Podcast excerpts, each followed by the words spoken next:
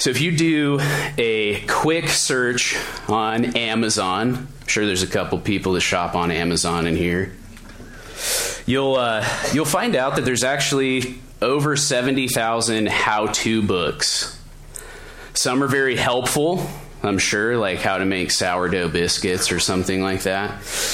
Uh, and some probably aren't as much, you know, like how to grow a mullet, you know, that would make an 80s baseball star envious. All right, now maybe some of you would like that. I actually don't know if that's real, uh, but I didn't get to search all the titles, but I'm sure someone would buy that, and if that's you, that's okay. All right? But our culture is obsessed with how to's, right? We're utilitarians who often overlook preliminary questions, clarifying questions like defining what something is. Uh, is, is it necessary? Like, what's its purpose? And why we should want to learn how to do X, Y, or Z before just jumping into, I should do this, right? And I think the same is true of spiritual matters and for living out the Christian life. As we'll see this morning, as we seek to grow in understanding what biblical prayer is, what Christian prayer looks like, we first have to ask questions like what is prayer? Is it necessary and does it actually do anything? Why does God want us to pray? So we have to ask those questions before we can get to the practical how to questions of prayer.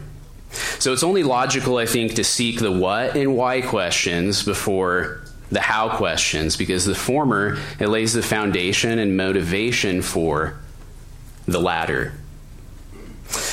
So I'm going to take a little while to get to the exposition of our text this morning. So this message will probably feel a little bit different than usual, but don't be afraid. I've got a plan and I'll get us there, okay?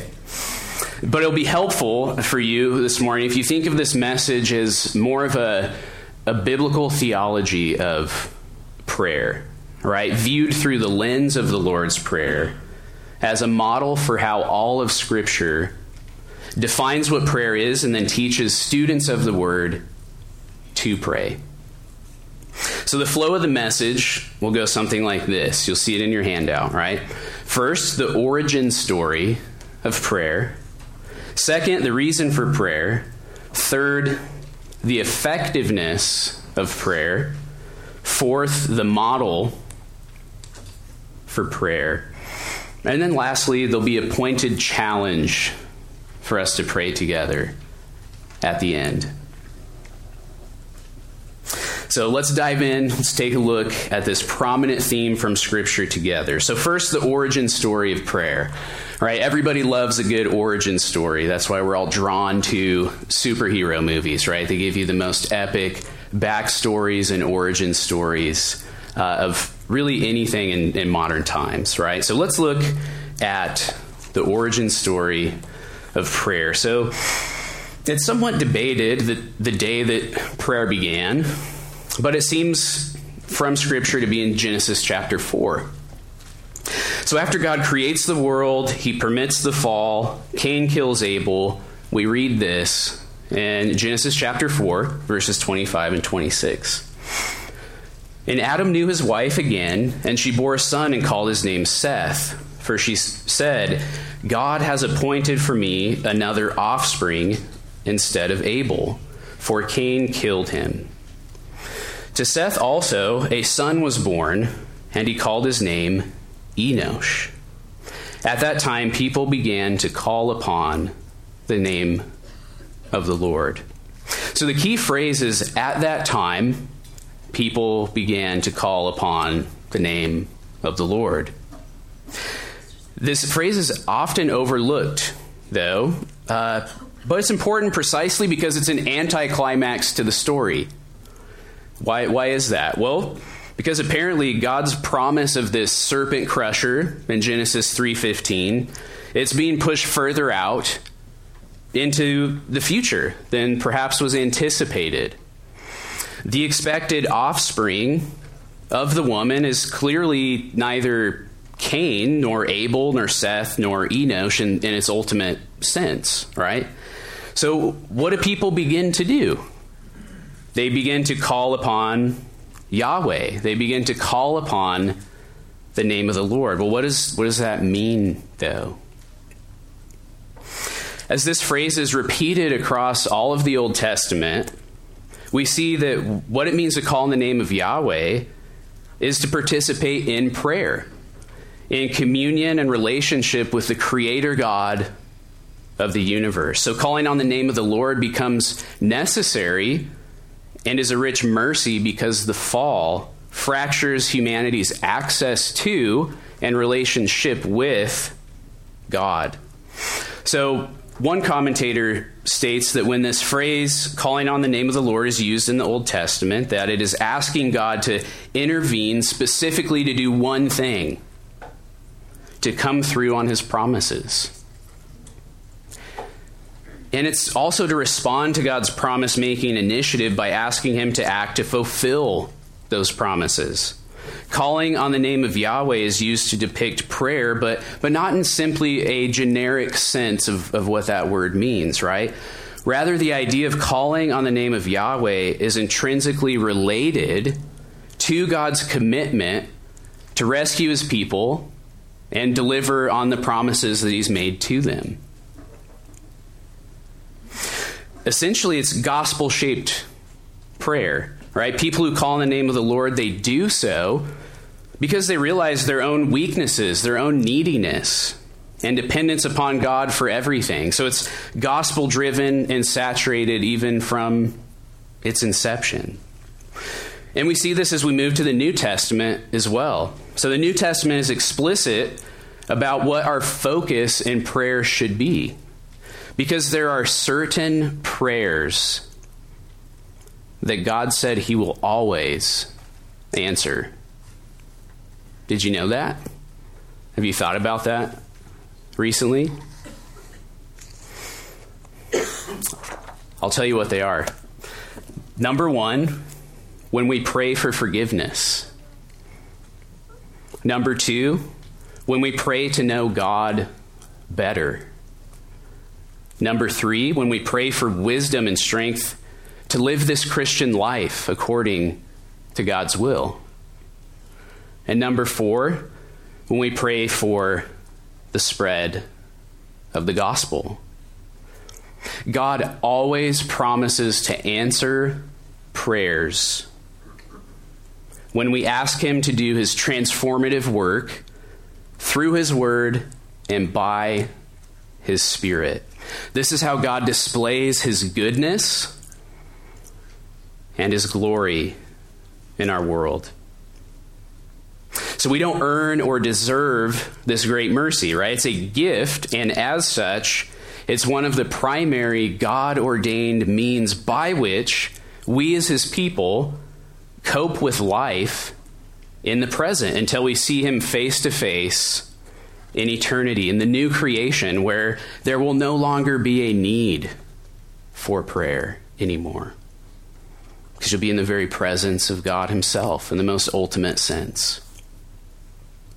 So, prayer, it's like, it's for the soul like salve is for the eyes, right? Or stitches for a deep wound, or water for a parched mouth. It's a weapon against all kinds of evil and sin in our world.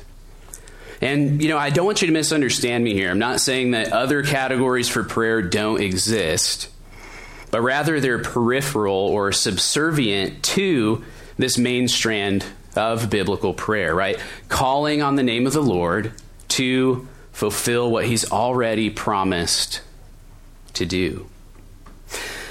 So that's what prayer is, but why pray? Why pray then if God can't break his promises. He's sovereign and he'll do whatever he wants anyway. All right? So what's what's the point? Like that's great. That's what prayer is.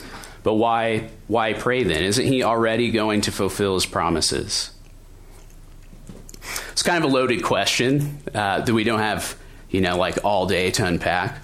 Uh, but let me try to help you out a little bit. So I think there are mainly three reasons the Bible gives us when it comes to the question of why pray that this brief kind of biblical theology of prayer shows us.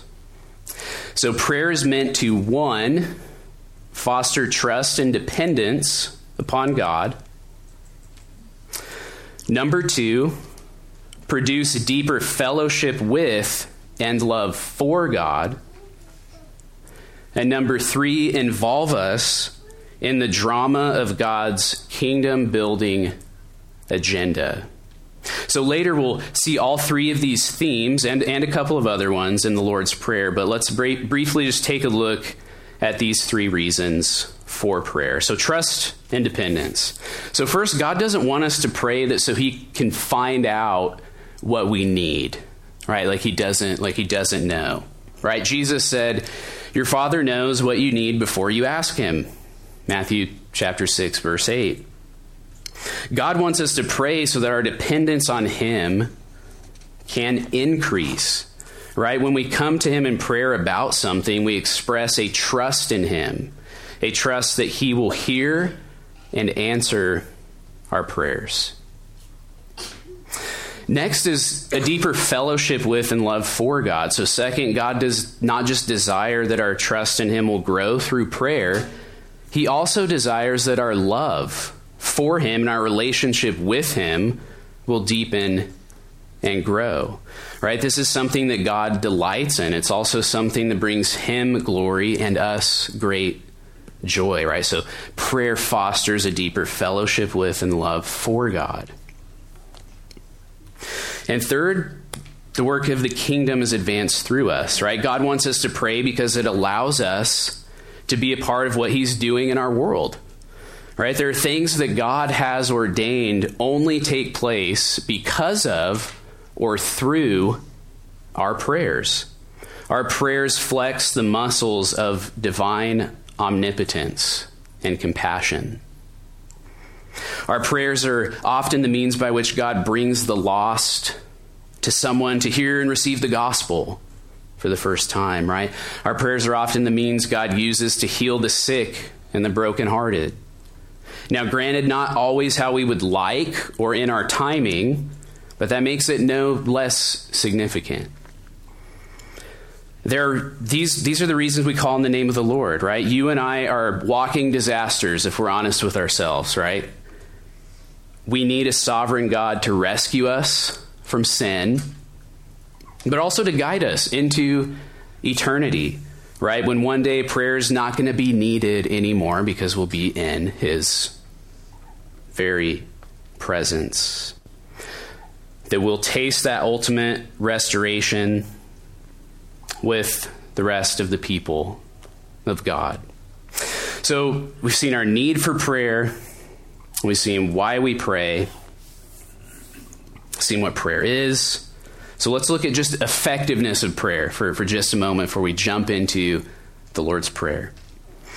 So our, our sin should disqualify us, right, from requesting anything from a perfectly holy God. But the Bible tells us Jesus is the reason that our prayers are effective. He stands as the one mediator between God and men, Paul tells us in 1 Timothy 2, verse 5. And he himself said, Jesus himself said, No one comes to the Father except through me. John 14, verse 6. So this is huge for, for Christian prayer, right? No longer are the words of the ancient Israelite Job true when he said, there, There's no arbiter between us, that is, him and God, who might lay his hand on me. There's, there's no one to do that. But that's not true anymore because of the cross of Christ. We have that mediator. Those who have placed their faith and trust in him, they have that mediator in Christ that makes their prayers effective. However, our faith in him as mediator is crucial, for God is under no obligation to answer the prayers of those who have rejected his son. So at times, because he's merciful and gracious, he chooses to answer them. That, that is true. However, he, doesn't promise to hear and answer the prayers of unbelievers in the same way that he promises to answer the prayers of true believers. So if you don't know Christ, your, your prayers will not be effective in the same sense that they are for God's people. Right? You don't have the promises of Scripture on your side because Christ has not become your mediator yet. But if you do know Christ, look at what is promised to you. Jesus said in John 16 23, Whatever you ask of the Father in my name, he will give it to you. Now, when he said this, Jesus did not mean that we have to tack on some magical phrase in Jesus' name at the end of every prayer, right? Nor does this mean that God will give you any and everything that you ask for to fulfill your materialistic desires. What he means is that our prayers should be prayed based on his authority as our mediator and in accordance with his character, not based on our selfish greeds and lusts. When we pray, remembering why and how we can even approach God the Father in the first place, with Christ as our mediator, and in the power of the Spirit with which He brings upon salvation, we can trust that our prayers will be effective in accomplishing God's purposes in and through us. So pray for the things He's promised to answer. Remember what they were forgiveness of sins, right? Wisdom to live life well according to His will, the ability to know Him better, and for salvation and the spread of the gospel. And if you don't know Christ and you want these promises to be true for you, then you must confess and believe in his death and resurrection. I'd love to talk to you about that after the service if you have questions about that. All right, so we took a little bit to kind of sketch a theology of prayer, uh, reasons and assur- assurance for its effectiveness now let's look at how to pray. How, how do we pray? I think Jesus fully embraces the Old Testament pattern of what it means to call upon the name of the Lord. And I think uh, you'll see as you study in the New Testament that the New Testament prayers, they feed off of Jesus' template uh, for our own prayers in Matthew chapter 6, verses 9 through 13. So Jesus teaches us this powerful paradigm for giving voice to our own prayers. It's a way to tap into how God's woven uh, the fabric of the universe to, to providentially intersect and interact with the prayers of his people.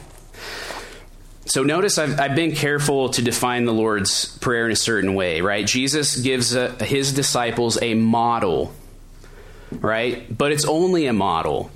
So this is more about how, not what you should pray. Right? It's more how, not what you should pray. So think about categories and attitudes of prayer rather than a secret magical formula. Right? Think about it like an accordion, right? When it's put together and as it expands out, you can fit different things into these categories that, that Jesus prays for, right? So Jesus instructs pray then like this Our Father in heaven, hallowed be your name. Your kingdom come, your will be done, on earth as it is in heaven. Give us this day our daily bread, and forgive us our debts, as we also have forgiven our debtors. And lead us not into temptation, but deliver us from evil. So let's briefly take each phrase in turn. So, our Father in heaven. Not until Jesus is it normal to address God as Father. So typically, Jews use titles for God ascribing such things as sovereignty, lordship, glory, for example. But Jesus designating God as Father, in this opening line tells us the kind of God to whom prayer is offered, right? He's personal and caring. He's intimately personal and caring. He's not a tyrant, he's not a monster, but he's the ultimate father, right? So Jesus explains who God is so we can approach him with the right frame of mind in our prayers. In Christ, we are adopted as God's children, and His Spirit dwells within us. So we know God and have a relationship with Him through Christ, who's opened up the way of access to God. So we can have boldness and confidence in our prayers because our adoption in Christ, right? That positionally and relationally makes us makes God our Father. But we don't want to miss the balance here, though, either. Right? We address God intimately as Father, but we immediately recognize his infinite greatness by the addition in heaven. So he transcends, right? He is transcendent. He's the sovereign creator and sustainer of the universe. He's the ruler of the cosmos who unfailingly works out his plan of salvation and redemption in our world. Right? This is the God to whom we come. So our prayers ought to be characterized by humility, awe, and reverence, but with familiarity and confidence. And this kind of bleeds into the next phrase here Hallowed be your name. So God's name is God Himself. It is who he is, who he's revealed himself to be. Particularly highlighted here, he's, he's holy. God's holiness is both his exaltedness over creation and his incorruptibility to sin. Therefore, who God is and what he commands must be held in proper reverence, right? His name, that is who he is and what he stands for, should not be disrespected by the thoughts and actions of those who were created in his image, especially not by Christians. The next phrase then says, Your kingdom come. The kingdom of God's probably the most important and prominent theme in the Gospel of Matthew. And we don't have time to unpack all of it here because it's a massive theme. But in relation to prayer, good Jews in the ancient world were waiting for the kingdom of God to come. They recited Kaddish, an ancient prayer, at the close of each synagogue service. I want you to notice the similarities between this prayer and the Lord's Prayer, right? In its uh, oldest form, it says something like this in English Exalted and hallowed be his great name in the world which he created, according to his will. May he let his kingdom rule in your lifetime and in your days and the lifetime of the whole house of Israel, speedily and soon. And to this say, Amen. So, lots of familiar language and overlap between that prayer and the Lord's Prayer, right? Jesus, no doubt, prayed this prayer many times. But here is the key difference as it relates to the kingdom, right? The Jew looked forward to the kingdom, whereas the reader of, of Matthew's gospel, well, looking forward to its ultimate fulfillment at the consummation of all things, also recognizes that the kingdom's already broken into our present reality right now and prays for its extension in this life as well as its ultimate display in the future. Therefore, this prayer longs for the kingdom of God right now, but it also recognizes its future ultimate fulfillment is, is still yet to come, right? It's this already not yet state that we live in. And you can see as, as we transition into the next phrase this concept, this idea of the already and the not yet. So, your will be done on earth as it is in heaven. So, what's so profound about this phrase is it's actually like two dimensional, right? It's not asking God to work and then we just sit back and just wait and we watch and see what happens, right? Let go and let God. that's ridiculous, and I think Jesus thinks so too. Right? It's popular, but I think it's wrong. Right? Jesus calls us to an active identification with the working out of the divine purposes of God Himself, right? This means that if we pray, Your kingdom come, Your will be done on earth as it is in heaven, we must also live that way. So live like we believe that God will work His kingdom agenda through us, right? But we can't take that lightly. Like, that sounds nice, but it's not just a locker room pep talk, right? It's a way of life we see something of the cost of praying this prayer by reflecting on the way Jesus used it in the Garden of Gethsemane before his crucifixion, don't we?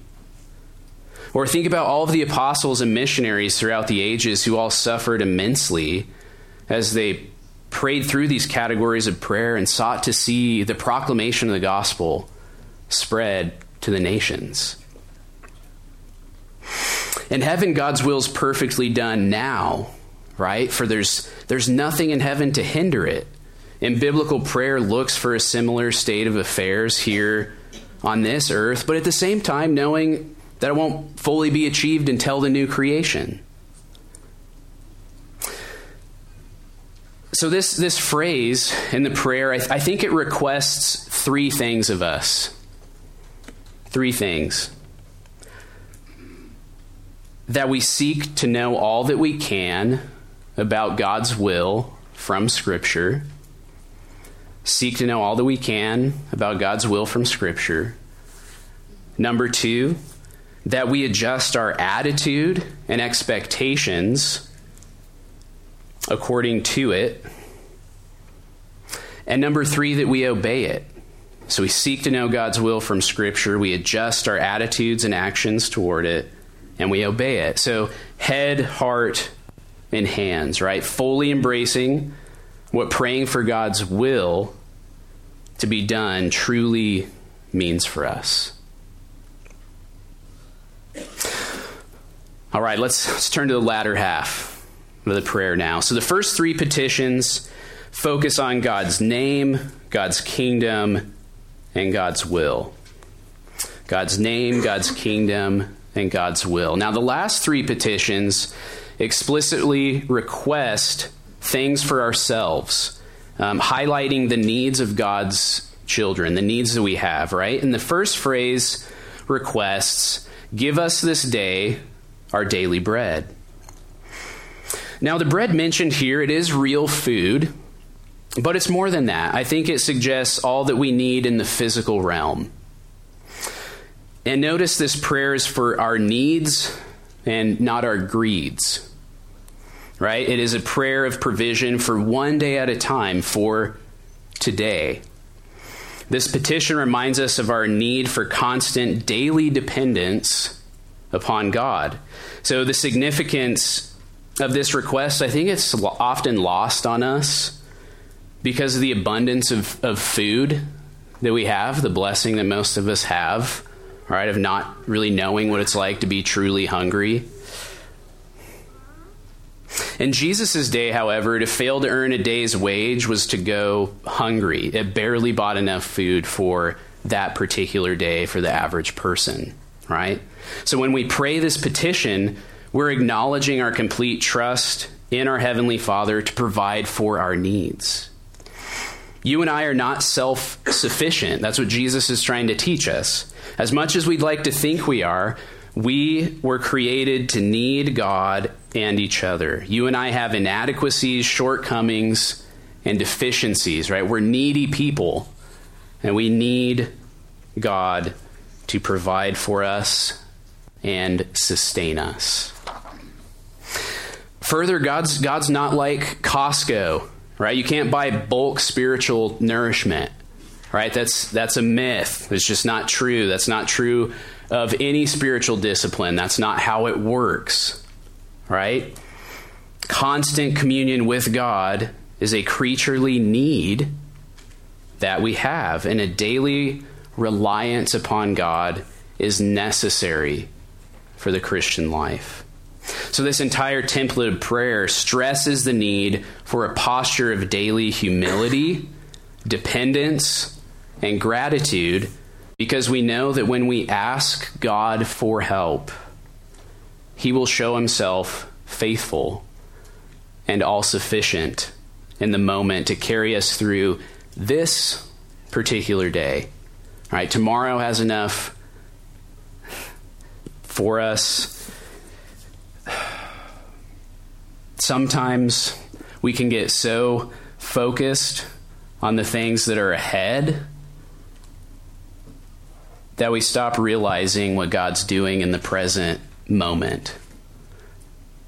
So Jesus is trying to refocus our minds to live in light of eternity, but to do so in the present moment.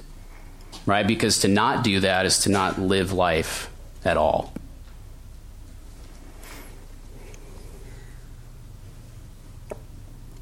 All right, next line now. Forgive us our debts as we also have forgiven our debtors. So here, sin's referred to as a debt. So this is a petition of confession of our sins to God and seeking forgiveness from Him. Right? So when we pray in this way, we're acknowledging God's holiness and how we've sinned against Him. Right? It's, it also recognizes that God's gracious and merciful. Right? Serves two purposes. Because God has loved us in Christ, He is faithful and just to forgive our sins and cleanse us from all unrighteousness. Now, sometimes this, this question comes up does, does this petition teach us that God forgives us because we've forgiven others? Seems to sound like that, right? Uh, no, it teaches us that we who have been forgiven much by God ought to also forgive others. This is the point that Paul makes in Colossians 3:13. Bearing with one another, and if one has a complaint against another, forgiving each other as the Lord has forgiven you, so you also must forgive. John Stott once wrote of this phrase in the Lord's Prayer these words. I think it's really helpful. Once our eyes have been opened to see the enormity of our offense against God, the injuries which others have done to us appear by comparison extremely trifling.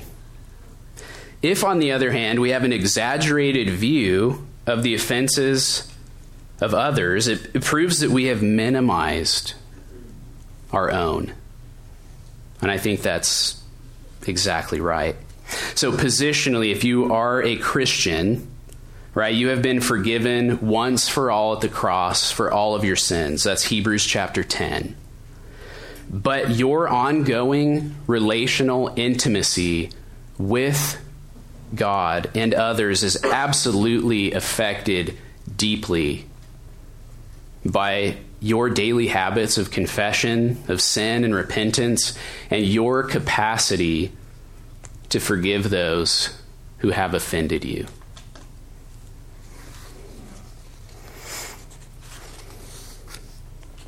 Final phrase now. Lead us not into temptation, but deliver us from evil. So first, God tempts no one. James 1:13 tells us that, right? So what does this mean? Uh, the Christian is one who knows their own weaknesses, and in praying like this, seeks to be kept far from anything that may bring them to sin. So it's a prayer for help from God to successfully flee from temptation and sin. All right, so that's that's a lot of material. So a few summary points, and then I'll get to our application for this morning. So what it means from Genesis to Revelation to pray is to call upon the name of the Lord, to plead with him to do what he's already promised to do as our covenant Lord. Why pray though? Well, because it fosters a trust and dependence upon God right? It creates deeper fellowship and love for God. It involves us in the drama of God's kingdom building agenda. How do I know my prayers are effective? Well, because Christ is our mediator between us and God, right? So as we pray in the power of the Spirit, uh, we can have confidence because of our gift of adoption in Christ that our prayers are made effective. And as we've just seen, all of these things and a few others are present, these themes in our text this morning from the Lord's Prayer in the Gospel of Matthew. So, Jesus, in showing us this model for prayer, is thinking in these categories as he teaches us to pray. Now, I've intentionally left one more element untouched at this point, and I think you'll see why in just a moment. Uh, but I do hope that you've noticed that these petitions also express our love for others, right? It introduces that aspect of relationships into our prayers. It reminds us that believing the gospel has profound and far reaching implications for how we ought to love one another in Christ. It's impossible to be self centered and pray in the manner of the Lord's Prayer. Notice how the Lord's Prayer is in the plural, not singular. So there is no doubt a place for praying as an individual, but the general pattern of our praying must be farther reaching than, than just praying as individuals. Therefore, when you and I, as one follower of Christ among millions, address our Father and His will, our concerns are for our daily bread, our sins, our temptations, and not just mine. Right? So, with that being said, I have just one application, a challenge for you this morning, uh, specifically to lean into corporate communal prayer together. So, many of you are aware of this, uh, but here's here's one way you can do this. Every Sunday morning at 8:30, we gather in the ta- cafeteria to pray over the service uh, that's about to take place for the people that'll step through those doors. And we petition the Lord to transform people, right, through our gathered worship by the power of His Spirit and through the preaching of His Word. We pray for the lost to find salvation, right? We pray through these different categories that Jesus gives us. Prayer happens as in, at the individual level and families and community groups, and, and all of those things are wonderful, and we're thankful for those, and those those are expected, right? Uh, that's just part of living the Christian life well. But also, uh, as a church, at Grace Life, we have a specific designated designed space where we can pray on a continual basis together, and that takes place on Sunday mornings. So, before I give you the challenge, I want you to know like, I'm, I do not think I'm the only one that's been underwhelmed by a lot of prayer meetings I've been to, right? I don't think I'm the only one that's been like, ah, this feels like a waste of time, or this feels disorganized. Like, th- this thing is painful. When's it going to end? I don't want to be here anymore. Right? We've all, we've all felt that. And every time we meet, it's not like it's amazing. Right? But that's, that's just life. Right? But what I can tell you is that it is organized, it is meaningful, it is purposeful, and I can tell you for sure that there are people in this room right now that God has used that Sunday morning prayer to bring them here to us to hear the gospel, right? So, uh, Seth, you want to put that slide up for me? So, I have a challenge for you. Uh, I've been working with Crystal Beach to get a sign up page on our website, right? So, what I would like to challenge you to do is I think it's a modest challenge, right? I want you, as a member of Grace Life Church, to commit to come pray with us once a quarter. Okay, I'm no mathematician, I'm a man of words, right?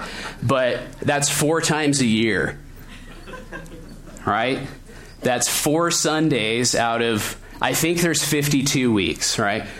That's four out of 52 weeks, right? I think we can do it. Right now, nobody's putting a gun to your head. No, nobody's saying like, "Oh, you have to show up every time," or like, "So if you want to, awesome."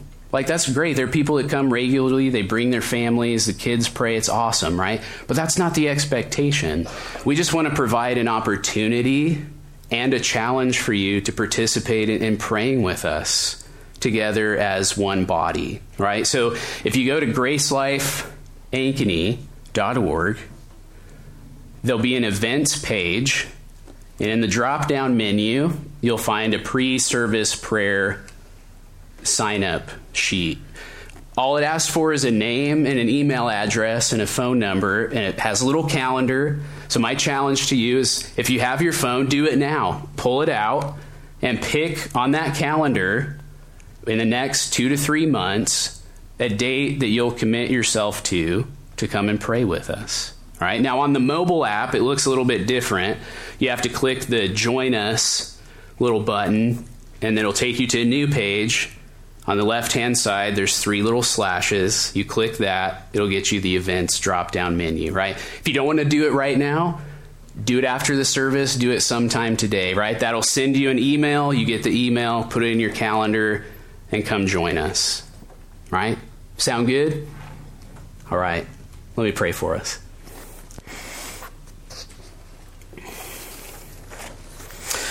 Father, you've shown us that prayer is an offering up of our desires to you for things according to your will in the name of your Son, Jesus, with confession of our sins and thankful acknowledgement for your rich mercies.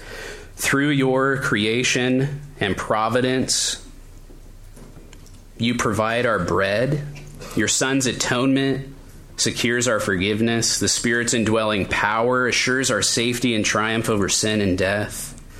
Thank you for making a way for us to participate in an ongoing relationship with you. Thank you for the gift of prayer and all that you have ordained take place in and through our communion with you through prayer. Help us to long to be in your presence through prayer today and each day. We pray this in Jesus' name. Amen.